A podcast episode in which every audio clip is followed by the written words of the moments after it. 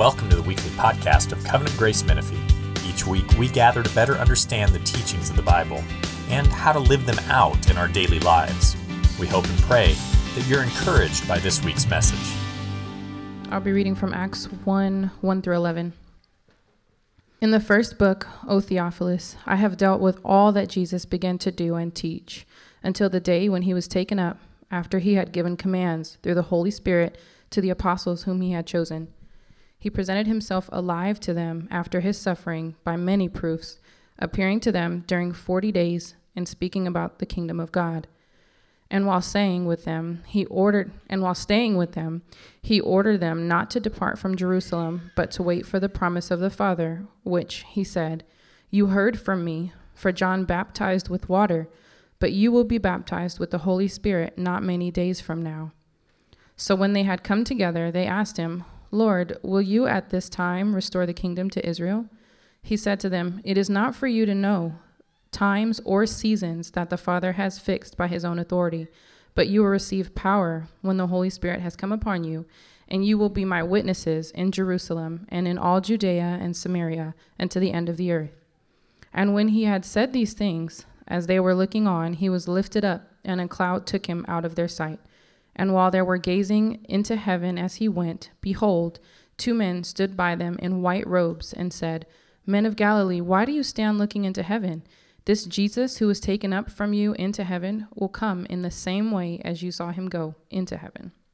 This is the word of the Lord. Let's pray. Father, we, uh, as we come before you and we think about the ascension of your Son, Jesus Christ, and how he's even now seated at your right hand victorious, as our victorious King. We also remember, Lord, that He is our high priest and that He has made the ultimate sacrifice. He doesn't like the priests of old have to make sacrifice after sacrifice. In one sacrifice of Himself on the cross, He has forever put away our sin. We're so thankful that He can come up there as that ascended high priest and sit down in the Holy of Holies, the true Holy of Holies, with you. And that even now, as we pray for ourselves, we know that He prays for us even more, that He intercedes for us to you. Amazing comfort we have in that, Lord, that we are even now being prayed for by your Son, Jesus. So we pray, Lord, as we open your word and as we think about Him as our ascended King. We pray, Lord, that you would thrill our hearts with what that means, with what that means for this world, with what that means for our families, our communities, for ourselves. Lord, make us just thrilled in our hearts. We know that in the beginning, these apostles, they, they didn't know what to do with the ascension, but later they rejoiced when they understood what it was all about. And so we pray that you do that work in us today. Draw the lost to yourself and cause your people to just be thrilled with their ascended Lord, we pray in Jesus' name and for his glory. And all God's people said, Amen. So happy Ascension Day. There is no ascension greeting uh, that I'm aware of. There is not. Maybe there is, but he is risen. He is risen indeed for the resurrection. Maybe he's ascended. He's ascended indeed. We could do that. He's ascended. There we go. And that might not be original, but uh, this is one of the five traditional Christian celebrations on the traditional calendar. So you've got Christmas, you've got Good Friday, you've got Easter, you've got Ascension, and then you've got Pentecost. And so next week will be Pentecost Sunday. All these are tied to the life of Jesus to remind us that our salvation is completely tied to Jesus. Our salvation is completely tied to Jesus and what he's done, not us and what we've done. And these five celebrations remind us of that. Ascension has been historically a really big event in the church. It's now been neglected, but as Josh said, we're, we're bringing it back, hopefully. And uh, we're doing our first Ascension feast this Sunday. We're going to learn from that and build it up, and we're excited to do it. We remember a lot of times about the cross on Good Friday, we remember the resurrection on Easter, but somehow we forget what Jesus is doing right now. You know, we kind of see, you know, cross, resurrection, and then we don't really know how he left. He kind of slinked off the stage, you know, where is he? What happened? Well, he was around for 40 days. He showed himself to be alive and well and resurrected and whole, back from the dead. And then on that 40th day, he ascended into heaven. And the ascension reminds us of what Jesus is doing right now. And right now, he is reigning as king. So that's what we're going to look at this morning. Before I get started, I do want to let you guys know I've got five copies of this book, The Ascension of Christ Recovering a Neglected Doctrine. Really great book. It goes through how Jesus is our ascended king and our ascended prophet and our ascended priest. And so, if you would read this, not use it as a nice decor, but you would actually read it, I'm going to leave them right here, and whoever grabs them first, grab them. Let me know how you liked them. But as we think about kings, we think about Jesus as king, maybe the best place to start is why do we need a king? Why do we need a king? You know, we're Americans. We made our decision about kings a long time ago. We don't feel like we need a king. Why do we need a king? Why does this world need a king? And the answer is that the world needs fixing. The world needs a king because the world needs fixing. Anybody who thinks this world is just going along just fine isn't paying attention. This world is deeply broken, and that's why we need a king. And to say deeply broken, even, is to put it very mildly. But why is the world broken? And the Bible gives a very compelling answer for why the world is broken. And so, what I want to do first is look at the problem, then we're going to look at God's solution, this king. The world was created totally good. That's why you have high expectations for it that are never met. You have an instinct that it should be better because at one time it was better. Um, he created this place totally good. He created human beings totally good. He created them to be his kids, to rule over his world, and to cause the world to flourish or for him to be glorified.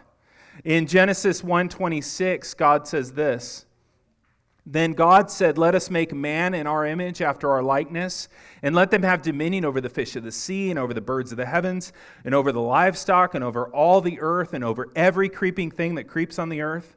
So God created man in his image. In the image of God, he created him. Male and female, he created them. And God blessed them and said, Be fruitful and multiply, and fill the earth and subdue it and have dominion over the fish of the sea and over the birds of the heavens and over every living thing that moves on the earth. We were created, guys, to be God's royal family, to be his children and his children that would reign under him over the world. From Eden, Adam and Eve were to reign over God's world and spread the kingdom out over the entire world, to fill the world with God's image bearers. This morning we have family service, so we have all these kids in here, and it's, it's tricky and it's exciting for you to see how it will go. But it's a, it's a great fulfillment, right? Because we were created to create other image bearers that would fill the world with His glory. That's a good gig, guys. Humanity had a really good gig to rule over the whole world, to, to cause it to flourish, to expand His kingdom, and to fill the world with their children, with God's image bearers, to make the world a place that reflects His glory. It's a good gig. But Adam failed. He failed to rule well. Not content to live under God's rule, he followed Satan, uh, Satan's lead, and wanting to be his own God. You guys remember this story, Genesis 3. And in his rebellion, Adam let Satan and evil into this world. That's what's wrong with the world, is that through humanity's fall, evil was let into the world. Satan and evil were let into the world. Now, you might be like, Satan, really? You know, you, you might think that that thinking about Satan, talking about Satan is somehow silly and outdated. You know, like, oh, you believe in Satan. You know, uh, how silly, how quaint. Can't believe you believe in these kind of things, 21st century educated people. But I'd say to you, have you read the news lately? Right? There's really good evidence that Satan is real, isn't there? Do you think this world is just the way it is because we don't have enough education or we don't have enough mental health services, or we don't have enough law enforcement. All those things are great and important, but there's a deeper problem, isn't there? You look at things and you go like, even if we had more education and mental health services and law enforcement, we'd still have a problem because the problem is much deeper than any of that. Guys, I think it's a great time, and I'm saying this to you, I'm saying this to people you talk to. This would be a really great time to start believing in real evil again. This would be a really great time to start believing in an evil that's personal, that plots, that's come to steal, kill, and destroy. An evil like Satan. Satan makes a lot of sense in our world, actually. He's a great explanation for what's going on. And so, through our sin, humanity let evil into the world. But here's the thing, guys we have no way to remove it.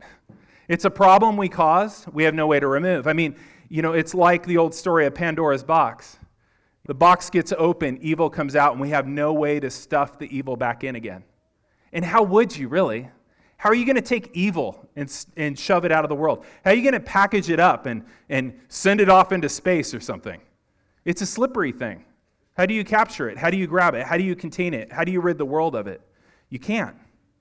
Because of their sin, Adam and Eve and his descendants were no longer fit to rule over this world. And so there was no man worthy to reign over the world and to set all things right. At least not yet, right? But right after the fall, as the world is filling with darkness, God makes a promise, a very famous promise in Genesis 3:15, that he would one day send a man who would defeat the devil and remove evil from the world and set all things right. It's kind of a cryptic promise. It sounds like this God says this to Satan I will put enmity between you and the woman, and between your offspring and her offspring. He shall bruise your head, you shall bruise his heel. It's a cryptic statement, but that somebody would come at some point and is going to receive a pretty significant blow from Satan. But Satan's going to get the worst of it, right? He's going to get the head wound. As that promise develops throughout the Old Testament, it becomes clear that that Redeemer is a king, a human king a human king to come. And Israel's story is a, is a story of longing for that promised king. You know, when you read the book of Judges and you see just the horrendous things that happen in the book of Judges, one of the points of the book of Judges is it says over and over again there was no king in the land and people did whatever they wanted. And so there's this longing through the book of Judges. It's like, you know what? We probably do need a king. And then you get to the book of Kings, and what do you find out? Not these guys right? You know, we need a king, and then a king comes, and they're like, these are not the right kings. And then what's cool is the book of Psalms and Proverbs tell you, don't worry about it, I got a better one coming. So throughout the prophets, a king is promised, a human king who is going to rule over all nations. And we see that in Israel's history that when the king was good, the people flourished, the land was safe. When the kings were bad, it was the opposite. And most of the times they led just like Adam. But God promised King David that one day a descendant of his would reign on his throne forever. And as we see that promise develop through the prophets, we see that he's going to reign over all nations. And the good news of Ascension Sunday, guys, is that Jesus is that king. Jesus is that promised king.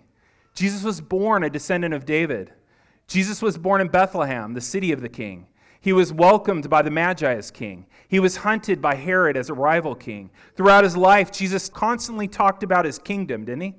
Which is strange when you look at the kind of lack of power he had and the lack of wealth and the lack of following that he had, that he was constantly talking about his kingdom and how it would take over the whole world and how wonderful it would be. And he did all these miracles to show just a little bit of what the kingdom would be like. You know, he would heal the blind, he would heal the lame, he would heal those of, of demons and sickness and all these things to show this is what my kingdom's going to be like.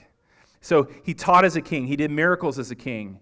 In the wilderness, he was a successful king as, as Satan tempted him in the wilderness. And he replayed the temptation of Adam, but he led victoriously. He defeated all of Satan's temptations.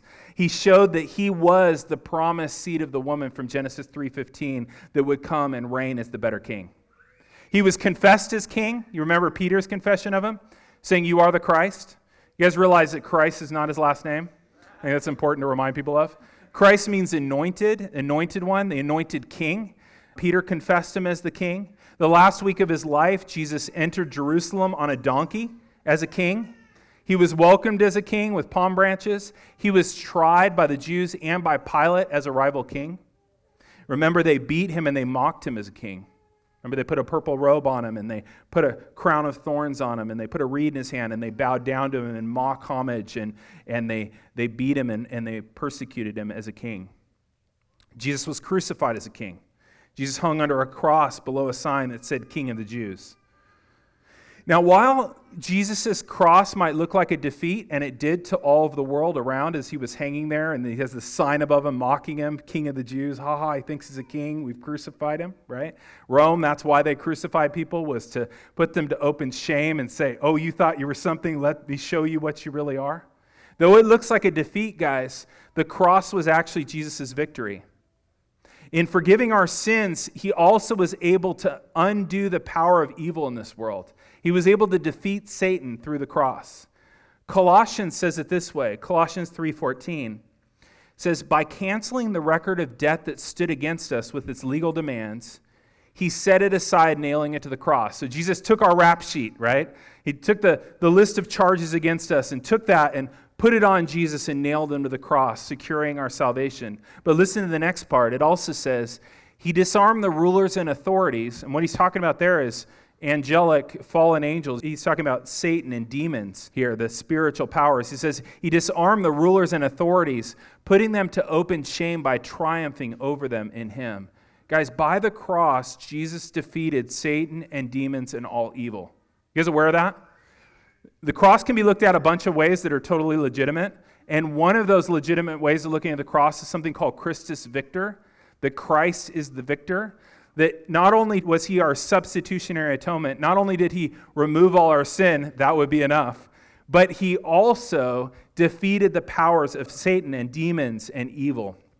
He made it so that they would no longer be able to stay in God's world, that their time here would be limited. He dethroned the powers of evil. And I think this helps, guys, when we think about the problem of evil. And I'm sure you guys have been wrestling with that, and there's many, many different parts to the answer of the problem of evil, but one of them would be this Who could ever imagine a God who cared about the misery of the world more than Jesus? Right? You think about the evil in the world, and you think about it shouldn't be here, and Jesus agrees, and there is no God who has done that you could even imagine that could do more about the misery of the world, that would care more. He was crucified to set the world right and to rid it of all evil. Now, you might do some volunteer work. You might do some things to make the world a better place, and you should, and that's great. But no one has volunteered like Jesus, right? Amen? He volunteered to go to the cross to rid the world of sin and evil and Satan and demons. And the other thing we can think about the cross as well, Christus Victor, is that no one has a more effective solution to the world's brokenness, do they? Jesus' solution is let's do this. Let's remove all sin and evil from the world. That's his solution. That's a pretty full solution. Like, that's really taking care of it, right? He doesn't say, you know what, we need an inspirational TED talk, social program, or education. I love all those, and I love the TED Talks, okay? But he did something bigger because our problem is bigger. Our problem required the death of the Son of God on the cross to disarm and remove the forces of evil. And you know what's even better than that? There are better things. What's even better than that is through the cross, God devised a way to remove evil from the world without removing you. This is pretty amazing because we've all contributed to the evil in this world, haven't we? Haven't you? Haven't you contributed to your own household, to your own workplace, to your own neighborhood, right? We have all sinned repeatedly against God and each other. A world without evil, guys, would be a world without us, right? We think about we want evil removed from the world, realize that a world without evil would be a world without us.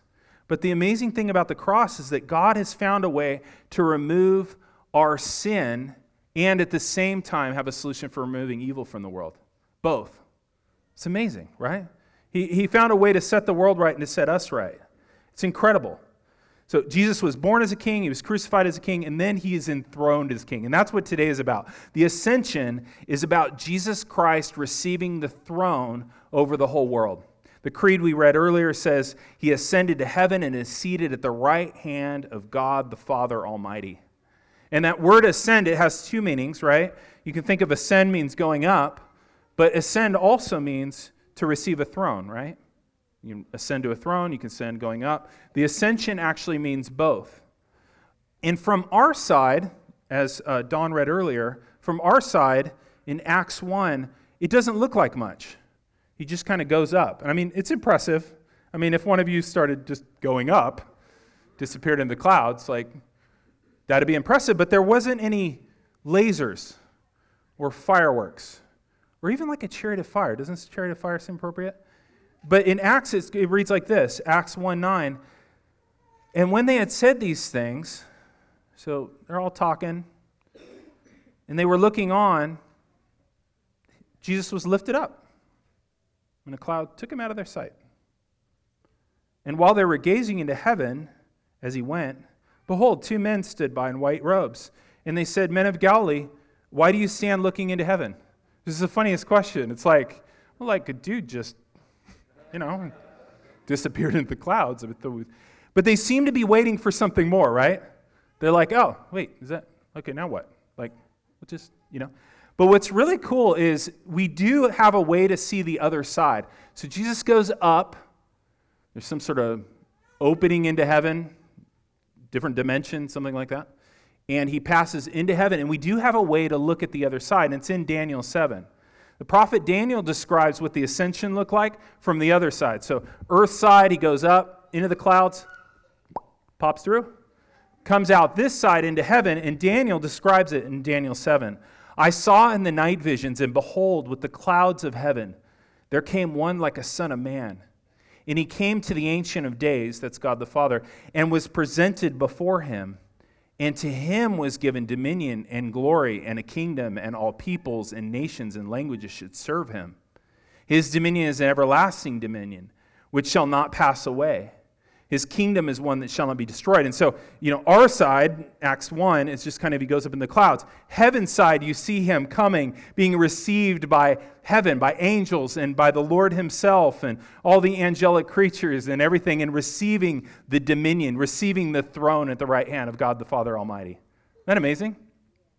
And the context of Daniel 7, if you read it, is a bunch, there's a bunch of like scary beasts in Daniel 7 that represent the nations and how the nations have descended into chaos. And so they're depicted as, as all these awful creatures because they have turned against God as evil has entered into the world. Daniel's so freaked out about it, says he was, just, he was alarmed and he turned pale.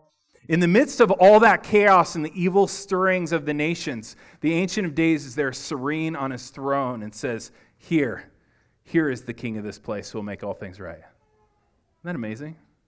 He says, all dominion and glory and a kingdom and all peoples and nations and languages should serve him. His dominion is an everlasting dominion which shall not pass away, and his kingdom is one and shall not be destroyed.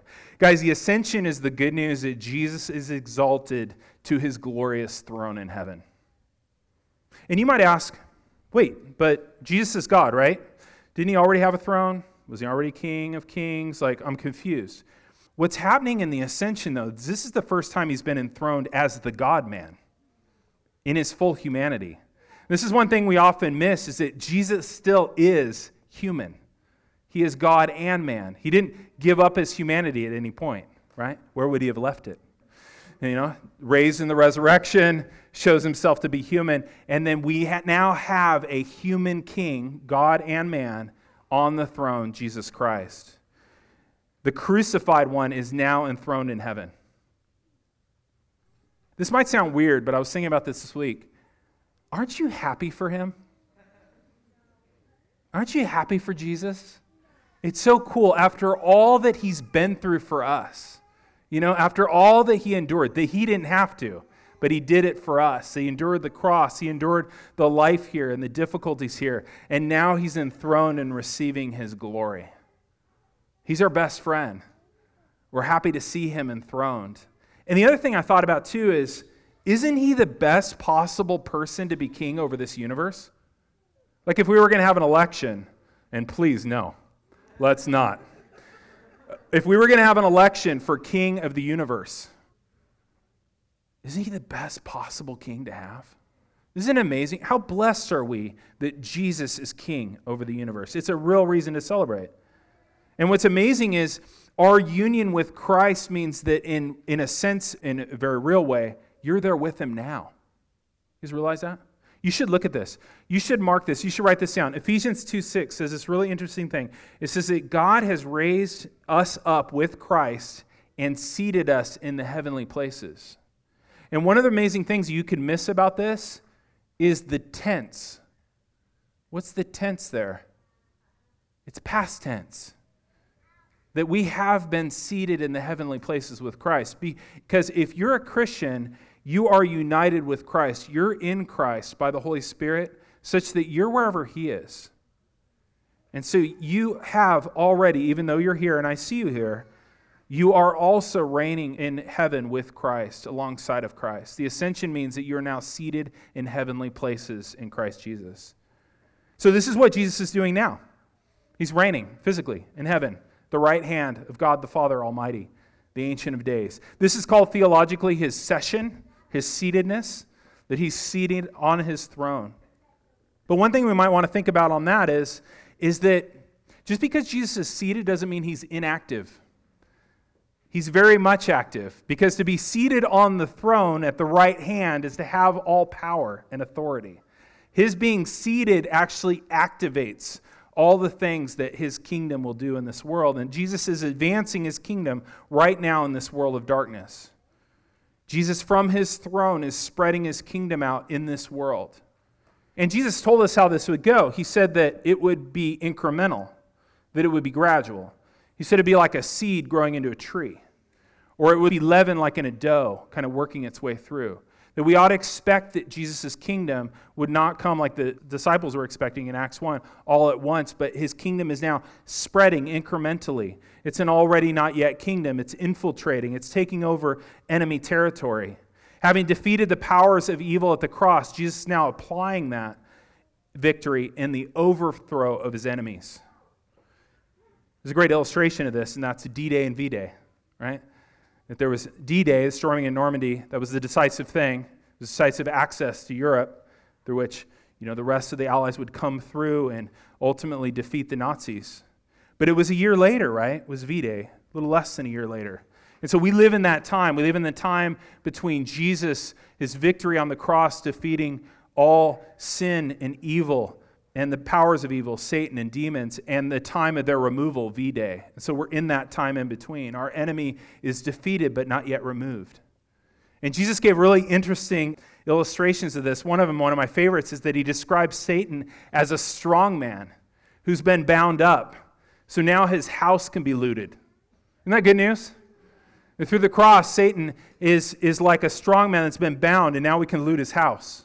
Would you like to loot his house? There's a lot of people in there, there's a lot of souls in there. His house can be looted. Guys, I know, especially lately, that evil seems so strong right now. Doesn't it? The way the world is right now, you feel like anything could happen to you at any moment.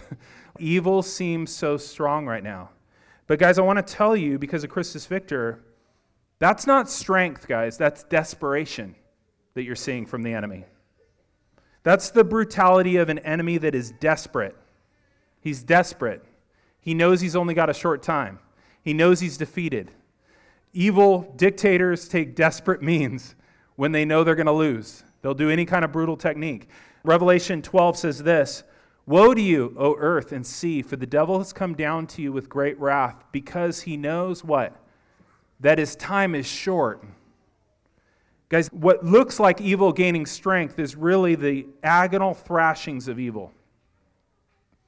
A dying rattlesnake is dangerous, right? An agonal, thrashing, dying rattlesnake is a dangerous thing. But that thrashing will not continue for long. Evil isn't winning, it's getting desperate. Jesus is advancing his kingdom through, through his church the ascended Jesus right now is taking enemy territory through the mission of the church. You wonder, like, how does his kingdom expand? It expands through the gospel, through the, through the ministry of you guys, that his work through you. Remember when he gave the Great Commission, he, he gave it as the ascended king. He said, All authority in heaven and earth has been given to me, therefore go. And the kingdom expands in this world as we share the gospel message. People are pretty confused about this. You know, people think that, oh yeah, you, you know, medieval times or you know, back pre-Reformation, people thought, well, we got to expand the kingdom. We got to do it with armies. You know, we got to do it with earthly powers. That's the way it's done. But Jesus expands his kingdom through the word of the gospel. The word gospel was a first century word. The Romans used it for two things the winning of a great battle or the ascension of a new emperor. And in the gospel, our gospel, it's both that he's won the victory over our sin, he's won the victory over evil, and he's been enthroned as the world's emperor. So every time you share the gospel, guys, and people believe it, they get transferred from the kingdom of the enemy, which is a dying kingdom, to the kingdom of Jesus. Colossians 1 says it this way, verse 13 He delivered us from the domain of darkness and transferred us to the kingdom of his beloved Son, in whom we have redemption, the forgiveness of sins. I love that gospel word, transferred. you know, that if you if you trust in Christ, you get transferred, right? You've been transferred into his kingdom. It, it shows how much it's all God and not us, right? You believe and you got transferred. Have you been transferred? Have you trusted in Jesus Christ? Or are you a part of that old kingdom? And you see what that kingdom's about. He's making his ways known very clearly. It's a kingdom of death. Satan is like a suicide bomber that wants to take as many people with him. He knows he's doomed. Or are you a part of the kingdom of Jesus, where the king has laid down his life for you to forgive all your sins? You can be transferred. You go, Well, I need to get right with God, and I need to change my life, and I need to do some different things. And I'm like, We all agree, okay? But becoming a Christian and becoming saved is being transferred, right? You believe and you get transferred, and then your life changes all kinds of ways. The kingdom is extended throughout the world when more and more people hear the gospel, they believe the gospel, and then they submit their lives to the kingdom, to the king, right? They get transferred and then they submit their lives to the king. And that's how the world changes. The world changes through more and more people being transferred into his kingdom and submitting their whole lives to that great king. And who wouldn't? Jesus empowers his church's mission through the giving of the Spirit. Next week, Pentecost Sunday, we're going to talk about how Jesus, after he ascended, sent his Spirit. It's 10 day interval, right? 40 days after the resurrection. He ascends. 10 days after that, at Pentecost, the Spirit comes down. Pentecost is like the aftershock of the ascension. So Jesus goes up, he ascends into heaven. They kind of just see him pop away. They don't see all this Daniel 7 stuff. And they're waiting 10 days, and then boom, the coming of the Holy Spirit, which says mission accomplished, right? It's as if Jesus ascends, and it's like, wait for it, wait for it, wait for it, 10 days, and then boom, the Holy Spirit comes, fills his people, fills his people with gifts, and you just see the church take off. So, what's Jesus doing now? He's ascended, he's reigning, He's sending his spirit into the church. He's empowering the, the sharing of the gospel. He's transferring people from the kingdom of Satan to the kingdom to his own kingdom. Jesus is right now looting Satan's house. That's what he's doing from his throne. How about you? If you're a Christian, if you trusted in Christ, you are right now, because you're in Christ, reigning in heaven with him. That's about you. That would be the first place to start. Is to say, because you're in Christ, you're where he is your final destination is very much secure, it's like you're already there. You are already there. and then by the Spirit, what should you be doing every day? What you guys should be doing every day by the power of the Spirit is stepping on Satan's head every day. Kick him in the head. How do we do that? We do it through the sharing the gospel. Every time you share the gospel, or every time you encourage a brother or sister in this room with the gospel, every time you use your spiritual gifts to bless others, you're stepping on his head. I think you should do that daily. I think you should wear comfortable boots. I think it's really important. You know, there's this great benediction that Paul gives in Romans 16. He says this The God of peace will soon crush Satan under your feet. What is that? That's Christus Victor applied to the church. That through the Spirit, through God's power, through the gospel, every day, stepping on Satan's head. Guys, if you care about the sad state of this world, then you would give your life to the spreading of the gospel and the encouragement of his church. That's how the Spirit extends the kingdom in this world. And then lastly, the ascension shows us how Jesus will return as king. Back in Acts 1, the angel said this This Jesus who you saw taken up into heaven will come in the same way you saw him go. What do they mean by that? Jesus is going to return here visibly, physically. He's going to return like he left, but much louder. Okay? Kind of went quietly away. he's going to come very loudly. And he's going to come and he's going to establish his kingdom. It says in the, the Creed, from there he will come to judge the living and the dead. And we've seen in our Psalm series that in the Psalms, guys, God's judgment is very good news. It's what this world needs. Psalm 98 says this let the seas roar and all that fill it, the world and those who dwell in it. Let the rivers clap their hands, let the hills sing for joy together before the Lord. And then the reason for he comes to judge the earth. He will judge the world with righteousness and the people with equity. Jesus will return as king visibly and physically. And when he returns, he's not going to return to take us up to heaven, he's going to return to bring heaven down here. Isn't that what we need? The ascension tells us that's what's coming next. Let's pray. Father, we thank you that the gospel is so rich, that, that the gospel tells us that your son, Jesus Christ, was crucified in our place for our sins, that by faith we're united with him and have his righteousness. But it also says that you're not done with this world, this physical world, this, this place we live in. And that you're going to return, your son is going to return and reign here and make all things new. And we pray, Lord, that we would go out with that hope, that we would be willing to sacrifice or lose or risk anything that we have here, knowing that we have a better country, a better city, a better place, that we would be able to give up anything, Lord, to, to join you in stepping on your adversary's head. And we know, Lord, that he will not take that lightly. And we know that there are many attacks that will come upon us. But we go in your protection. This is what we're here to do.